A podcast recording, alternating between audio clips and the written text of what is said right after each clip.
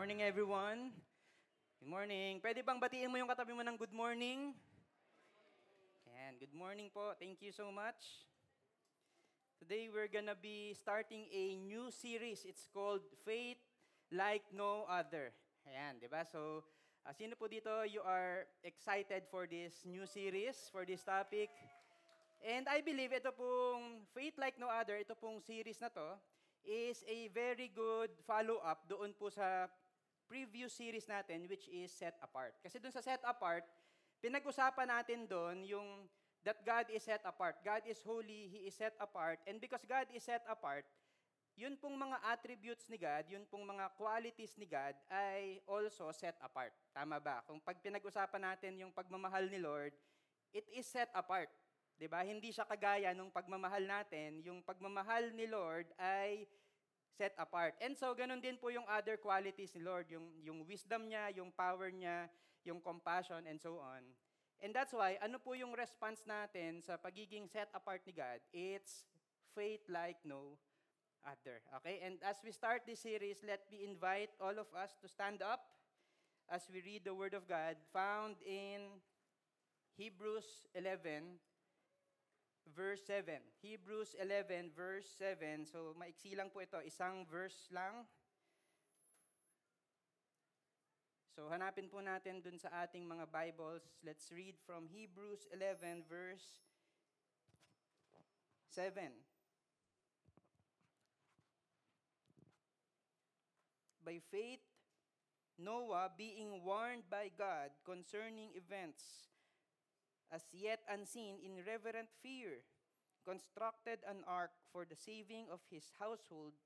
By this he condemned the world and became an heir of the righteousness that comes by faith. Let's pray. Lord, thank you so much that as we talk about faith, as we talk about the life of Noah, I pray, God, that we, we will have this faith like no other as we understand your word, as we put our faith in you, Lord. Thank you, God. In Jesus' name, amen. Pwede na po tayong maupo.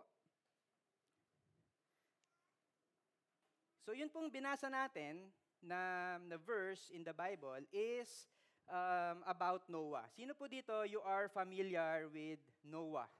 Noah's Ark. Yan, di ba? Kasi probably yun pong Noah's Ark and the flood, yun pong istorya na to, ay very familiar to, to many people. Okay?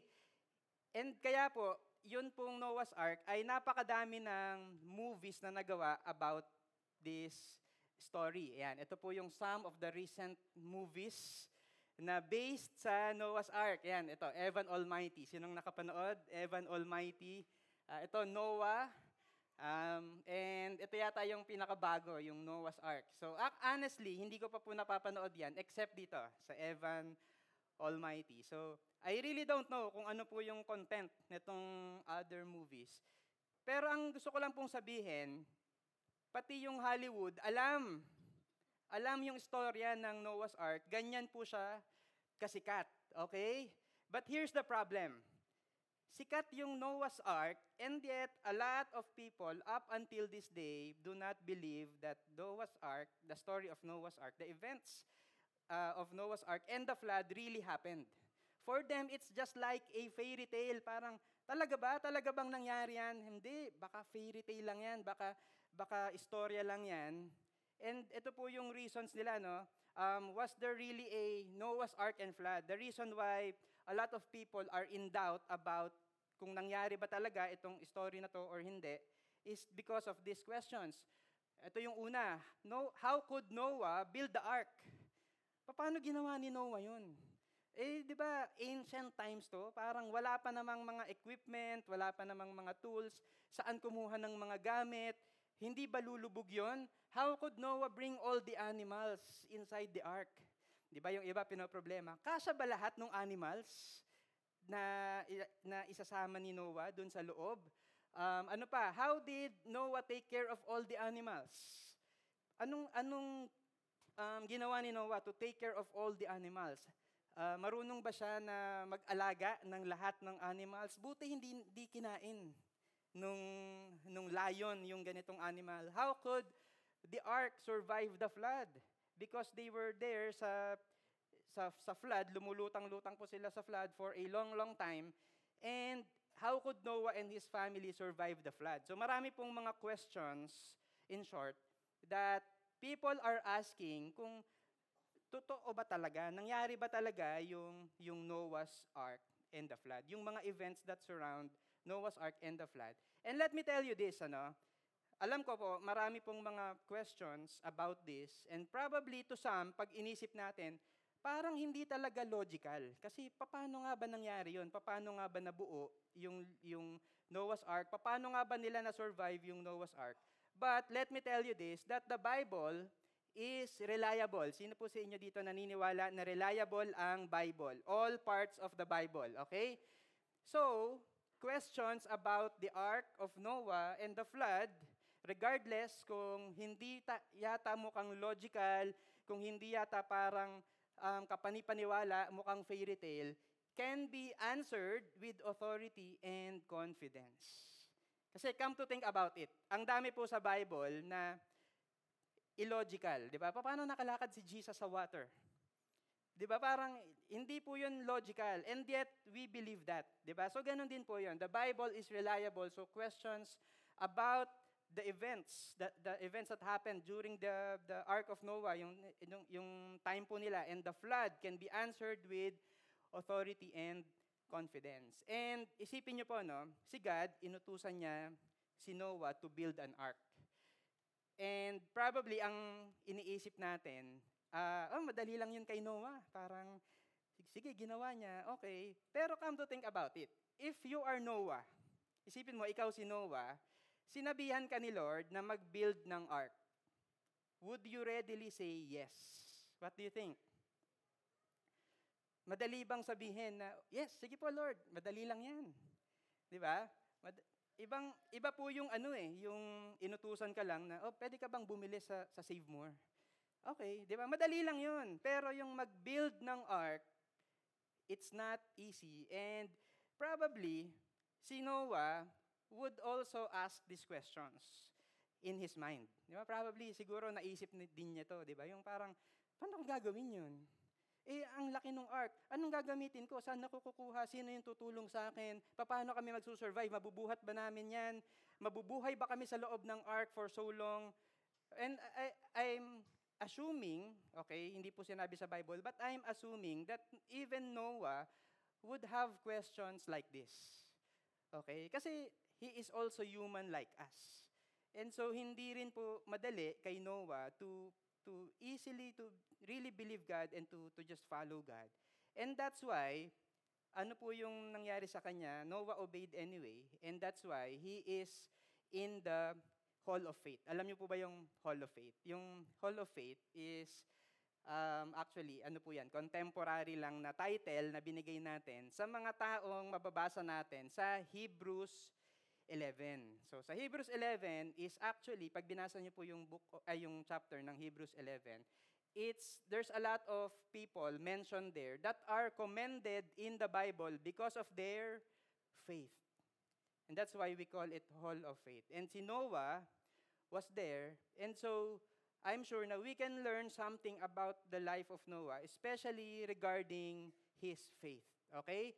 So, i-define muna natin what is faith. Hebrews 11, verse 1. Now, faith is confidence in what we hope for and assurance about what we do not see. So, ito po yung binasa ni Ron kanina. Confidence. Confidence in what we hope for. Sino po dito, you're hoping for something. Meron kang inaasahan, meron kang pinagpipray. You are hoping for something. It's it, faith is confidence in what you hope for and also assurance about what we do not see. Kasi there are a lot of things that we do not see yet.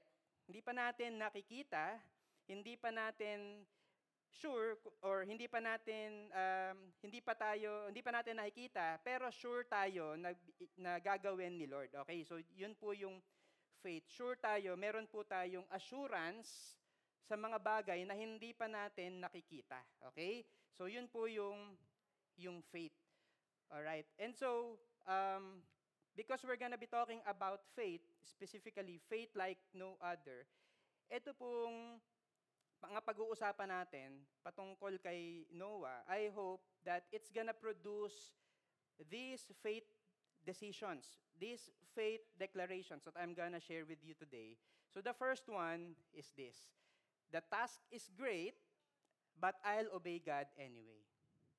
The task is great, but I'll obey God anyway. The task is great because totoo namang malaki yung task. Tama po ba? Um, si Elio, meron po siyang, nag, may nagbigay sa kanya ng book about Noah. Um, yun pong picture doon sa, sa, yung sa cover ng book ay something like this. Ayan, di ba? Yung, pag nakakita tayo ng mga storybook, yung mga children's storybook, or mga movies, probably ganito yung nai-imagine natin. Yung parang, uh, yan, yung mga nakalabas pa yung ulo ng mga giraffe, um, tapos masaya lang sila. So, ito probably yung idea natin about um, Noah's Ark. Pero in Kentucky, USA, uh, probably you have heard about this. Meron pong nag-build ng life-sized na Noah's Ark based on the measurement na galing sa Bible. Okay? So, so sa Bible, when you read Genesis 6, nandun po yung sukat, yung specifications of the of the ark. So, based from the Bible, based from doon sa nakasulat sa Bible, ito po yung life-size na ark. Close po ito sa reality. Yan, napakalaki niyan. Di ba? So parang imagine ano, um, parang merong mga maliliit na structure dito, mga puno, pero walang kwenta yung mga puno when compared doon sa laki nung, nung ark. Ito po yung closer ano, um, perspective. Ayan, di ba? Yung imagine walking there, palapit ng palapit, pero ang laki-laki niya. So, the task is great. Bakit? Madali bang mag-construct ng something this big? Hindi, it's it's difficult. 'Di ba? Tanungin po natin yung mga nasa construction, mga architect, it's not because it's it's big. Pero on top of it, ito po siguro yung mga iniisip ni ni Noah, the task is great, iniisip niya yung size of the ark. Napakalaki. 'Di ba? So uh, mas malaki pa 'yan sa football stadium, okay? Also, ito, isipin din niya to, gathering of materials. Yan. So, uh, wala naman sigurong hardware nung time na yon na magsusupply sa kanila ng mga um, kahoy or kung ano man yung mga kailangan nila. So anong gagawin nila? Can you imagine? Bago sila makapagtayo ng ark, kailangan muna nilang magputol ng mga puno, mag-gather ng materials, kailangan i-shape muna nila yung puno, yung kahoy, doon sa shape na kailangan para doon sa ark. Na-imagine nyo ba yung stress? Sino po dito medyo nai-stress na kayo? Just thinking about the vast amount of materials na kailangan ni Noah. Ayan, nung ini-imagine ko, parang apakadami naman nun, di ba? Parang bago makapag-umpisa, ilang puno yung puputulin mo. So, um, also, there's a lack of modern tools. Ngayon po kasi mas mabilis yung construction because of the modern equipment that we have. Uh, minsan nanonood po ako sa sa YouTube or sa Netflix nung mga gumagawa ng bahay. Yung dapat matapos nila yung bahay within um, one day. May ganun po akong napanood eh sa sa sa Netflix. Um, ano nga bang title nun? Nakalimutan ko. Instant something. Um, instant home makeover. Parang ganon. So I, I just forgot. Pero ang gagawin po nila is yung family, that, i, ilalabas nila, ipapasyal nila somewhere, tapos isusurprise nila, pag uwi, gawa na yung bahay, renovated. Uh, parang, parang, paano mangyayari yon? Dapat, meron kang modern tools, modern equipment. Okay, limited manpower. Limited manpower. It's just Noah, yun pong tatlong anak at saka yung mga asawa nila. Pwede bang nagpatulong sila dun sa mga kapitbahay nila? Pwede rin naman, pero I, I, I'm not sure. I don't know. Pero kahit na, alam niyo po kung gaano katagal ginawa yung Noah's Ark. Sabi po ng mga scholars, it, some of them uh, would say na 75 years bago natapos yung Noah's Ark. Some would say 100 years bago natapos. Eh kahit na 75, kahit na 100, parehas na matagal. So nagigets po ba natin how difficult it, it is? The task is great. Limited construction knowledge. Bakit? First time gagawin. Wala pang gumagawa ng ark that big. First time gagawin. And also, you're gonna think about your survival during the flood. 'Di ba? Imagine the, the vast amount of food na kailangan. 'Di ba? So isipin mo nga ikaw kung gaano ka kalakas kumain eh. So na-imagine mo na kung i-multiply mo 'yan with how many months. 'Di ba? So the the task is great, but here is what I love about Noah because Genesis 6:22 when God gave all of these specifications ang dulo po ng verse ah, ng chapter 6 ay verse 22 Noah did this. He did all that God commanded him. He did all that God commanded him. The task is great but Noah obeyed God anyway. And I hope na ganun din po tayo. The task is great and God will tell you to do something, di ba? To be involved in the ministry, to share the gospel to someone. The task is great, but will obey God anyway. So one of the um, actions na ginawa ko in because of faith is when I was in Japan, I was there for several months. Nag, nagtrabaho po ako doon. One of the things that I did was to try to um, share the gospel to a Japanese na hindi nag english and to share, to volunteer in kids' church. Ayan, ito po yung church that I've been uh, attending when I was in Japan. So, hindi po madaling mag-share ng gospel sa isang tao na hindi marunong mag-English. So, I have to speak in my own Carabao Japanese. So, hindi po ako fluent, um, nagkaroon po kami ng training sa, sa office for some time. Pero hindi po ako as influent talaga. Okay? So it's, it was really difficult for me to do that. So iniisip ko, paano ko gagawin yun? Paano ko isi-share? Um, Carabao Japanese lang talaga, di ba? So, but I did it anyway. So talaga pong by faith, I did that. I volunteered in kids' church um, I was talking to the kids, hindi ko alam kung naintindihan nila, sana may natutunan sila mula sa akin. Pero it's an act of faith that I did on my part. Okay? Pero ang totoo po niyan is that what I did, although it's an act of faith, ay hindi po siya first time na ginawa. Ibig sabihin, meron na pong naunang gumawa sa akin yun pong team leader ko sa kids church, um, dito sa church na to, ay foreigner, just like me. Foreigner just like me, who also do not know how to speak Japanese, pero ano po yung ginawa niya? Um, nag-improve po siya, nag-aral po siya, self-taught, so natuto po siya hanggang sa capable na siya to speak and to teach in Japanese. So, ibig sabihin, um, I, I got that impartation from Him. Okay? So, hindi ko alam, pero ito nga eh, kaya nito, ginawa nga niya eh. So, gagayahin ko lang din. Pero alam niyo po, yung ginawa ni Noah, it has never been done before. It has never been done before. Parang yung ito pong doctor, or yung patient, sabi niya dun sa doctor, Doc, natatakot po ako kasi first time ko pong magpapa-opera. Sabi nung doktor, wag kang matakot. First time ko lang ding mag-opera. Di ba? Yung parang first time, di ba? Pero alam niyo po, yung ginawa ni Noah is first time. First time po yan gagawin. Hebrews 11, verse 7, By faith, Noah, being warned by God concerning, ano pong sabi dito? Events as yet unseen. Hindi pa nagagawa. Wala pang nangyayaring ganong kalaking flood. Wala pang nabubuo na ganun kalaking ark. It's a first time na gagawin. Pero ano pong ginawa ni Noah? By faith, ano pong ginawa niya? He constructed an ark for the saving of his household. Ang problem po sa atin is that mag-a-act tayo in faith. Di ba? Parang gagawin natin yung faith. For example, ikaw, nag-volunteer ka in the ministry. It's your first time. Hindi mo alam kung ano yung gagawin. Sometimes, when God tells us to act out in faith, nagfo-focus po tayo too much on the what. On the what. Ano ba yung gagawin?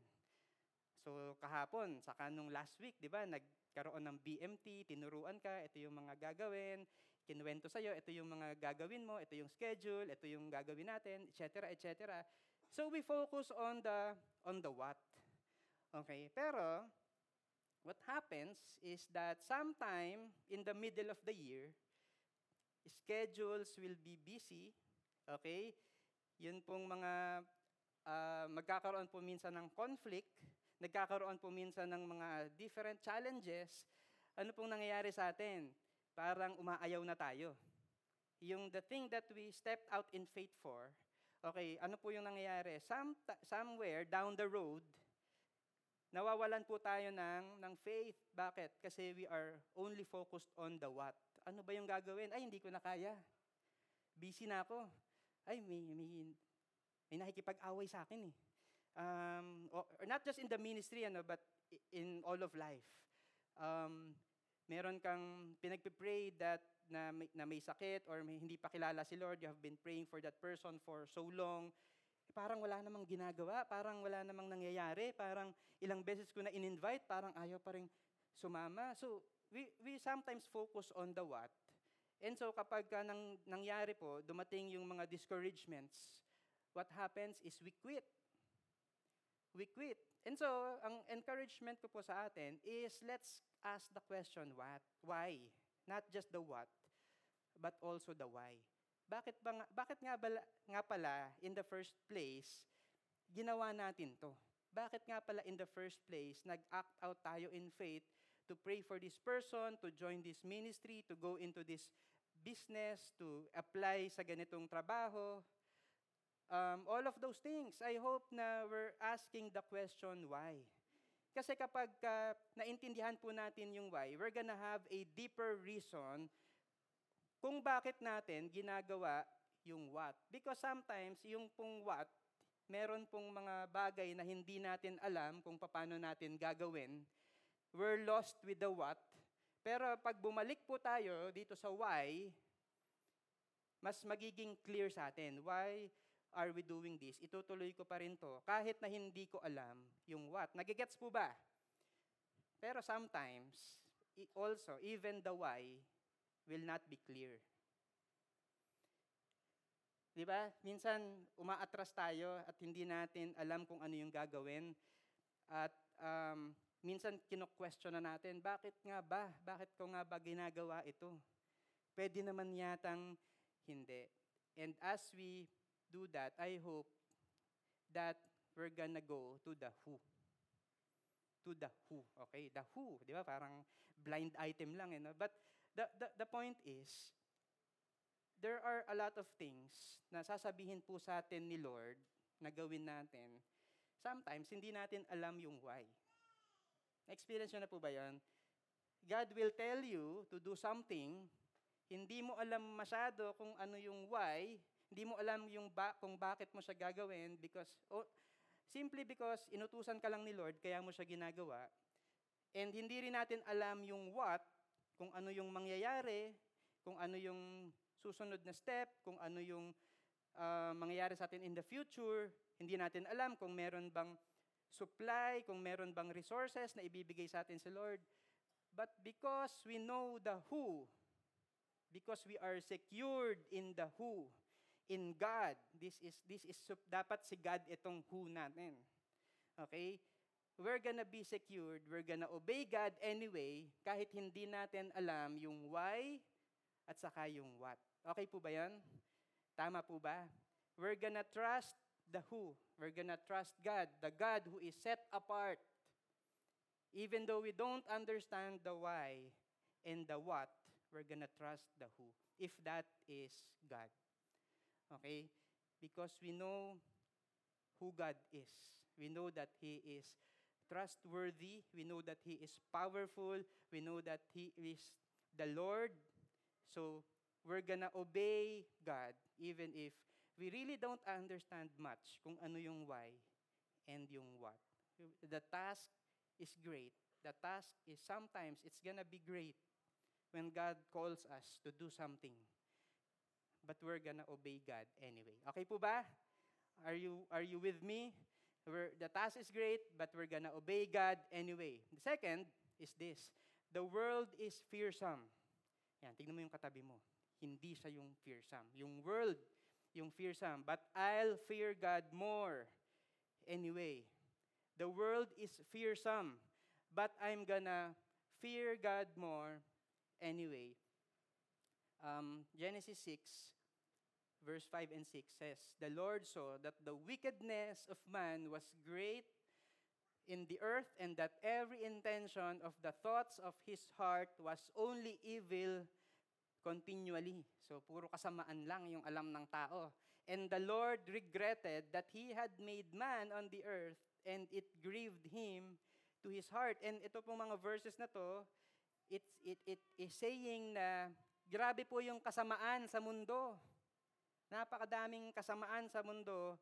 And si Lord, this is, ang tawag po dito is anthropomorphism. Ibig sabihin, um, nakikipag-usap sa atin, dinedescribe si Lord in a language na, na nakaka-relate po yung mga tao. Okay? So, the Lord regretted. Ayan, yung, kasi iniisip natin, talaga ba, hindi ba, hindi ba alam ni Lord na mag, magiging masama yung tao? Alam po ni Lord. Kaya nga siya anthropomorphism. It's because it is talking in human terms, okay? It is telling us in the human terms that the Lord regretted that He had made man on the earth and it grieved Him to His heart. When you read the whole um, chapter ng Genesis 6, ito po yung statistics.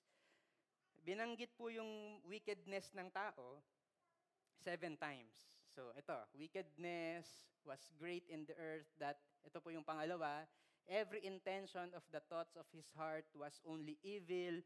Pag binasa niyo po further, the earth is corrupt, um, yung pong all flesh is corrupt, um, talagang corrupt ng corrupt. Di ba? Yung parang seven times na sinasabi na ganun po kasama yung, yung tao.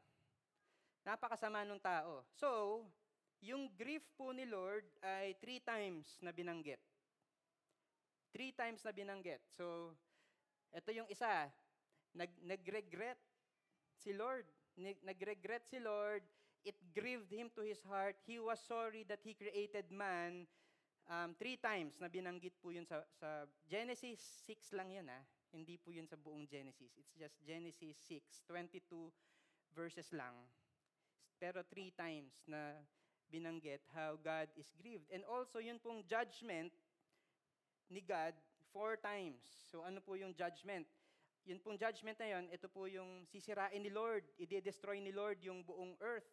Okay? I will blot out all, all of the earth. I will destroy all of the earth.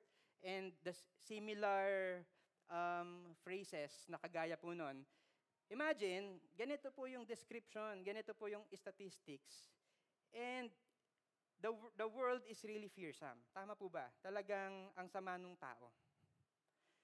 And wag po nating isipin na ito pong pagiging evil ng, ng mundo ay nung time lang ni, ni Noah. Because in our time, it's very true. Tama po ba? In our time.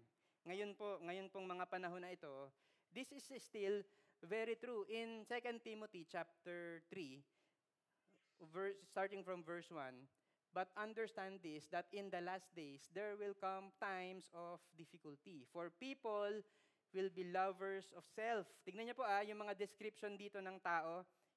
Sinulat po yan ni, ni, Tim, uh, ni Paul for Timothy. Um, matagal na po matagal na panahon na po yan. Pero when you look at it, parang parang ngayon lang, parang nabasa mo lang sa sa Facebook or sa sa news ngayon. Lovers of self, lovers of money, proud, arrogant, abusive, disobedient to their parents. So yung mga parents, wag niyo pong kalabitin yung, yung anak ninyo. Ungrateful, unholy, heartless, unappeasable, slanderous, without self-control, brutal, not loving good, treacherous, reckless, swollen with conceit, lovers of pleasure rather than lovers of God, having the appearance of godliness but denying its power. Hiningal po ako, kakabasa ng kasalanan ng mga tao. It's happening right now. Ito po yung itsura ng mundo ngayon. So, imagine ano, yun pong world is fearsome. Para po sa ating mga believers, the world is is fearsome kasi ang sinasabi po ng world, if it is up to if it is to be, it is up to me. I once heard that somewhere. If it is to be, it is up to me. Kapag gusto ko maging successful in life, it's all up to me. E tinry mo ngayon yung hard work, tinry mo yung diligence, pero yung na-promote, yung sip-sip dun sa boss. Yung nabigyan na awardan nung, nung bid, yung nandaya. Di ba? Eh, ginawa mo naman yung diligence eh. Yung dili- due diligence mo, masipag ka naman. And so the world will pressure you to do something that is not pleasing to God because the world is telling us, do this and do that. Kung hindi mo gagawin to, you're never gonna amount to something. Kapag ka hindi ka nag-give in dun sa immoral relationship, wala nang magmamahal sa'yo. Kapag ka hindi mo hindi ka nandaya. Kapag ka, bakit sila, di ba, nangungopya? Ako, hindi naman ako nangungopya, pero sila, mas mataas yung, yung score. So ngayon, ano po yung nangyari? There's this temptation to us. What if gawin ko na lang kaya yun? Dito na lang kaya ako. Total, sila nga okay yung buhay nila eh, nagiging successful sila. Bakit ganun, Lord? Kung sino pa yung gumagawa ng mali, sila pa yung nagiging maayos yung buhay. And so for us believers, it's fearsome. Yung iba po sa atin, hindi fearsome yung yung um, probably yung word, word na gagamitin natin. It's enticing. Parang mas gusto natin sa mundo, parang mas masarap, mas masarap yata, mas masaya, mas maganda. The world is gonna be enticing. Pero si, alam niyo po si, si Noah, yun pong mundo na ginagalawa niya, it's full of evil. Gusto na ngang sirain ni Lord. Pero, in Hebrews 11, by faith Noah, being warned by God concerning events, un, events as yet unseen, in reverent fear. In reverent fear, constructed an ark for the saving of his household. By this, he condemned the world and became an heir of the righteousness that comes by faith. Condemning the world. Ibig sabihin, hindi ito it, hindi ito yung gusto ko, hindi ito yung mas mahalaga. Yes, fearsome ito. Yes, enticing ito, but I'm gonna have reverent fear before God. To, to have this reverent fear, it's to revere God more. It's to have this respect. It's to have this worship. And it's have to, this desire to honor God more than to, to please yourself. Yun po yung ibig sabihin nun, yung reverent fear. Because the world is gonna be fearsome. It's, or for some, it's gonna be enticing. But, ano po yung gagawin natin? We're gonna fear God more anyway. We're gonna go with God. We're gonna fear with God. We're gonna fear God more anyway. And meron pong isang story about a uh, group of missionaries, true to life story. Nagpunta po sila sa isang tribe sa India, sa Assam, India. Uh, mahirap pong mag-preach ng gospel because this is a tribe. Hindi po sila, uh, hindi po, uh, ano tawag doon? Uh, civilized yung mga tao doon. Okay? And so, uh, to cut the long story short, yun pong mga missionaries, they were able to successfully um, convert, preach the gospel to, to one family, nag-convert, naniwala kay Jesus. Okay? Kaso, ang, nang, ang nangyari, yun pong tribal leader, tribal chief, nabalitaan what happened uh, to, to that family. So ano po yung ginawa ng tribal chief? Pinatawag sila, yung buong family, yung, as, yung, uh, yung lalaki, yung asawa niya, saka yung mga anak. Sabi niya, sabi ng tribal chief, kapag ka hindi mo tinalikuran yung faith mo, papatayin ko yung anak mo, mga anak mo. And so ang sabi po niya, hindi, hindi ko, hindi ko i-give up yung faith ko. I believe in Jesus. I believe in Jesus. So ano pong ginawa ng tribal chief? Pinapatay po yung dalawang anak. Pinapana. And so namatay yung dalawang anak. Tapos binigyan ulit siya ng warning. O kapag ka hindi mo tinalikuran niyang faith mo, ang, ang susunod dyan, yung asawa mo naman. So hindi, hindi ko po yan tata, hindi ko po tatalikuran yung faith ko. And so pinapatay nung tribal chief yung asawa niya. And then, uh, ito na, last warning. Kapag ka hindi mo tinalikuran yung faith mo, ikaw naman yung mamamatay. Hindi po talaga. Because I really believe in Jesus. And so, ang nangyari ay pinapatay po itong um, person na to. Pero, ang ito po yung maganda. Kasi, nag, nagtataka yung tribal chief. Bakit ganun? Papatayin na yung anak, papatayin na yung asawa, papatayin na siya. And yet, firm pa din siya dun sa kanyang faith. Bakit kaya? Eventually, ano po yung nangyari? Naintindihan po ng tribal chief kung sino ba si Jesus. And he accepted Jesus himself and the whole tribe accepted Jesus. And based on the last words of this person na pinatay, meron pong na, na um, composed na song based on his last words na up until today, kinakanta po natin. And ito po yung song na yon. I have decided to follow Jesus. Sino po dito you know this song? Diba? Sometimes we sing this song here in church. I have decided to follow Jesus. The world behind me. The cross before me. It's condemning the world. The world is gonna be fearsome, or for some, it's gonna be enticing. But but the world is behind me. I'm looking at the cross before me. Though none go with me, still I will follow. My cross I'll carry till I see Jesus. Sabi niya, no turning back. No turning back. Because the world is fearsome. Pero yun pong reverent fear natin, we're gonna give it to God. We're gonna fear God more anyway. Okay po ba? The world is fearsome, but we're gonna fear God more anyway. And third is this I am a sinner, but I'll walk with God anyway. Because si Noah, the Bible describes him in Genesis 6 9.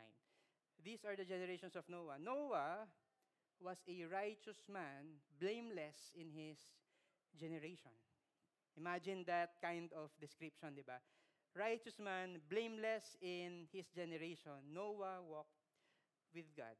Si Noah, although he is described as a righteous man and blameless in his generation, after the flood, after the flood, ano po yung nangyari sa kanya? Naglasing. Hindi niya pwedeng sabihin na, eh, inaya lang kasi ako eh. Walang magyayaya sa kanya, namatay na nga lahat eh, except siya at saka yung family niya. So, sinner din po si Noah. Sinner din po siya. Pero imagine, ano, ang description po sa kanya, righteous man, blameless in his generation, he walked with God. It's about relationship. When we talk about walking with God, sometimes ayaw po nating mag-walk with God because probably some of us, we still feel guilty sa mga sins na ginawa mo at ginagawa mo pa rin hanggang ngayon. Probably guilty ka dun sa past or probably you feel unworthy to walk before God or to walk with God. Kasi ang, ito yung tingin mo sa sarili mo, eh, nagkasala ka na, wala ka ng value. We're, we're, we are sinners, but we're gonna walk with God anyway. Because walking with God, as we understand His forgiveness, as we understand His love, yung walking with God, it's gonna be a delight.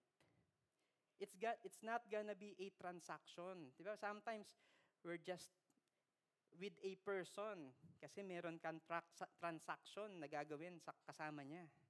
Di ba? Minsan, sa mga business, di ba, parang close kayo ngayon hanggang makuha mo yung business hanggang sa makuha mo yung gusto mo, hanggang sa makuha mo lang what, what you're praying for. Pero hindi po ganun yung walking with God. Walking with God is about relationship with Him. Yes, we're, we are sinners, pero pinag-usapan na natin last series na kahit na makasalanan tayo, we are welcome. We are now welcome to be in the presence of God. So walk with God. Kasi as we walk with God, ano po yung nangyayari? Nababago po yung puso natin. 'Di ba? Naiintindihan natin kung ano yung desire ni Lord, kung ano yung will ni Lord. And so Hindi tayo righteous, hindi tayo, marami pa tayong mga issues sa buhay, pero as we choose to walk with God regularly, consistently, all the days of our lives, ano po yung nangyayari? Nababago po yung buhay natin. Nababago po tayo. It's not about transactions, it's about a relationship with Him. As we understand that we have been loved, we have been forgiven, ang response po natin is to walk with God. Okay, okay po ba yun? Can we do that? Can we walk with God? Not because we want something from Him, pero ang gusto po natin ay siya mismo. Walking with God. It's a relationship. Yung pong walking, hindi siya, hindi siya nagmamadali. Di ba? Yung walking. And you're, you're gonna invite someone to walk with you kung meron kang relationship sa kanya, di ba? Imagine, yung walking, na-enjoy mo yan eh. Yan, kaya naglalakad ako ngayon. Di ba? Kasi mabagal siya, hindi siya nagmamadali, hindi siya parang, God, gawin mo na to para sa akin, ibigay mo na to para sa akin. No, it's not. It's walking, it's enjoying your time with God. It's just enjoying your sweet time with the Lord, na sometimes yung mga bagay that you are in faith for, it's gonna take some time, pero okay lang, kasi hindi ka naman after dun sa mga bagay na pinagpe-pray mo. You're after your time and your relationship with God. Walking with God. And it's, it's really great na we have been invited by God to walk with Him. Okay po ba yun? We're, we are sinners, but we are gonna walk with God anyway. We have this tendency to, to join the world. Dito na lang tayo sa mundo. But we're, we're, instead of doing that, we're gonna choose to walk with God anyway. And as, as I land this message, as I call our worship team, ito po yung description sa Bible. Sa Bible. Ba- bakit nag-walk si Noah with God? Verse 8, But Noah found favor in the eyes of the Lord. Noah found favor in the eyes of the Lord. There's a story about uh, true to life story, American Civil War, the president at that time was Abraham Lincoln, president ng US. So, ang sabi po nung isa niyang advisor, um, mag-pray tayo kay Lord. Let's pray that the Lord is on our side para manalo tayo dun sa gera. Okay, alam niyo po kung ano yung sinabi ni, ni Abraham Lincoln? Ito, my concern is not whether God is on our side. My great concern is to be on God's side. For God is always right. And I hope na we're gonna have this kind of attitude. Kasi kadalasan, ang attitude po natin, when we talk about faith, we have this list of things that we want. Gusto kong mangyari to, gusto kong gawin to, Nagta-travel ako dito, magbi-business ako, magiging presidente ako ng kumpanya, mapopromote ako, magiging whatever it is na pinapangarap po natin. And kadalasan, ang sinasabi natin kay Lord, Lord, ito yung pangarap ko ha. Samahan mo naman ako, ibigay mo naman sa akin yung pangarap ko. Ibigay mo naman sa akin yung pinagpe-pray ko. Pero yun pong faith, it's not about that lang. Hindi lang po, I'm not saying that you don't ask God for the things that you want. I'm not saying that. Please go ahead. Tell God what your heart's desires are, what you're praying for. If it's healing, if it's promotion, if it's success, pag-pray niyo yan. God wants to hear that. But what I'm trying to say is this. Si Noah found favor in the eyes of the Lord si Noah ay pinili ng Diyos to walk with Him. And so, as God invites us to walk with Him, we have to realize na hindi po tayo yung pumili sa Diyos. Hindi po yan parang maraming pwedeng pagpilian, tayo yung pumili.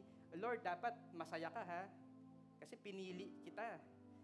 Pwede namang hindi na lang ako nag-a-attend na service, pwede namang nasa bahay lang ako, pwede namang nagbi-business lang ako sa bahay. Pero Lord ha, pinili kita, nandito ako ngayong Sunday. Oh Lord ha, pinili kita, nag-join ako sa isang ministry. It's not that. It's God's favor. It, it is God who chose us. The reason why we can have faith in God, a faith like no other, is not because of your faith, it's because of the faithfulness and the love and the power of the one who gave the promise. It's because of who, who how faithful God is over us.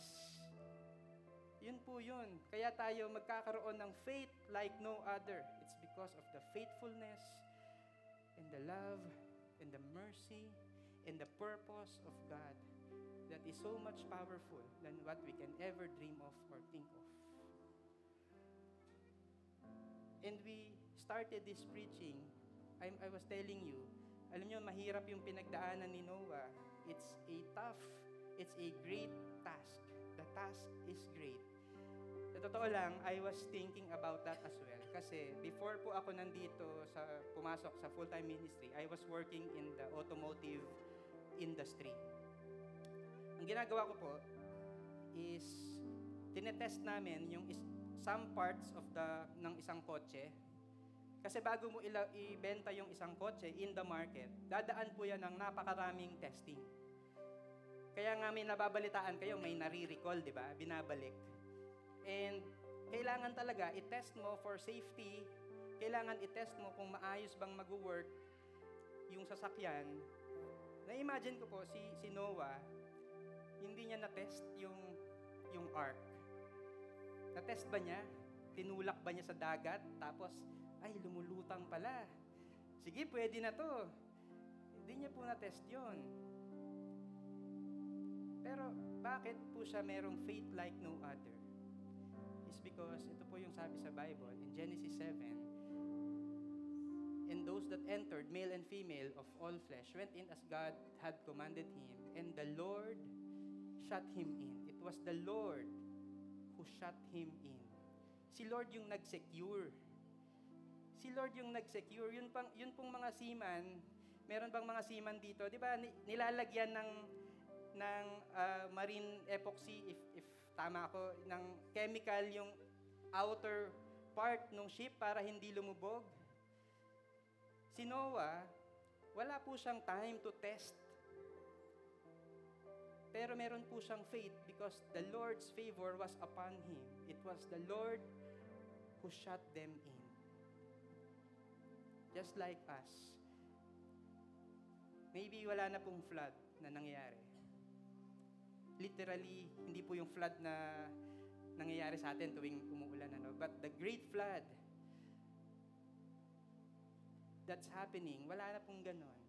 Pero there's evil all around us. And ano po yung ginawa ni Lord to save us?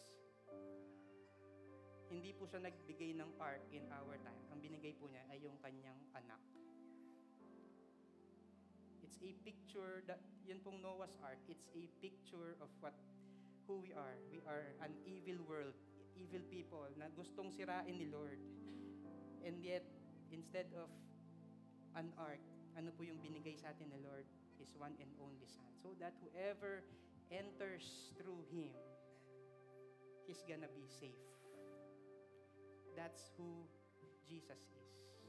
And that's why, ano po yung response? It's to put our faith in Christ. A faith like no other. Amen? Can I invite all of us to stand up?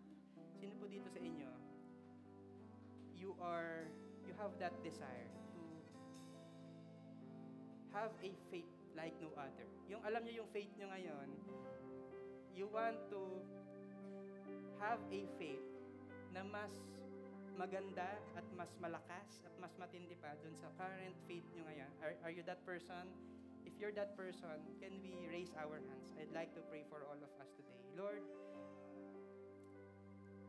when we look at the things in the situations around us, parang nakakawala ng, ng faith parang puro evil, puro bad news. And yet, Lord, dahil sinabi mo sa Bible, dahil sinabi mo sa word mo, we're gonna have faith in you. We're gonna have this reverent fear in you more than our fear of the world. We're gonna believe in you more than our belief belief in the things that we are that we see around us. We're gonna um, walk with you, Lord, kahit na mas enticing to walk with the world because it is you, Lord. When, when things get blurred, blurry, Lord, kapag ka hindi namin alam bakit ginagawa namin yung mga ginagawa namin, bakit pa kami nagfa-follow sa iyo, Lord, I pray that you will show us yourself. Pakilala mo ulit, Lord, yung sarili mo sa amin so that hindi kami nakadepende dun sa, sa why and sa what. We're gonna be dependent more on you. pray, Lord, that you will, in, in the name of Jesus, all of the things that we are afraid of, all of the things that na pinagdududahan namin, we're gonna be in faith because we know that your name is powerful and in your name there's nothing impossible. Thank you, God. In Jesus' name, amen. Let's worship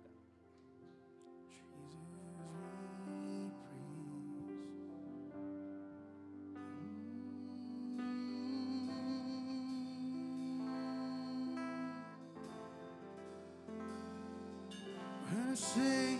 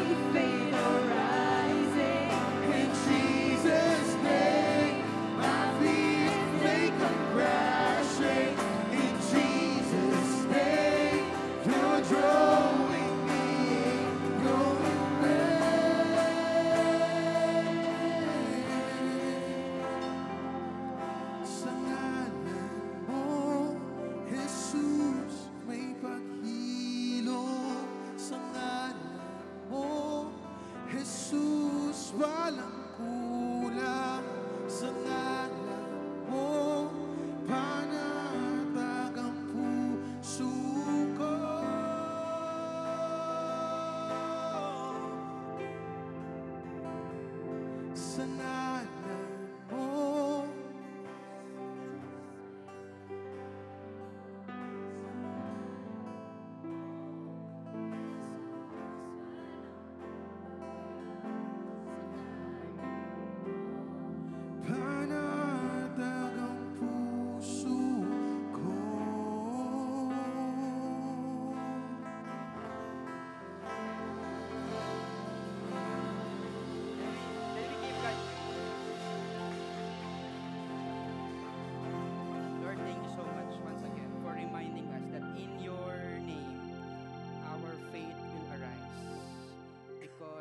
Understand that faith is not dependent on us. It really depends on you, the one who is faithful to fulfill every promise, to bless us, Lord, in many ways that we don't really imagine, that we have not imagined.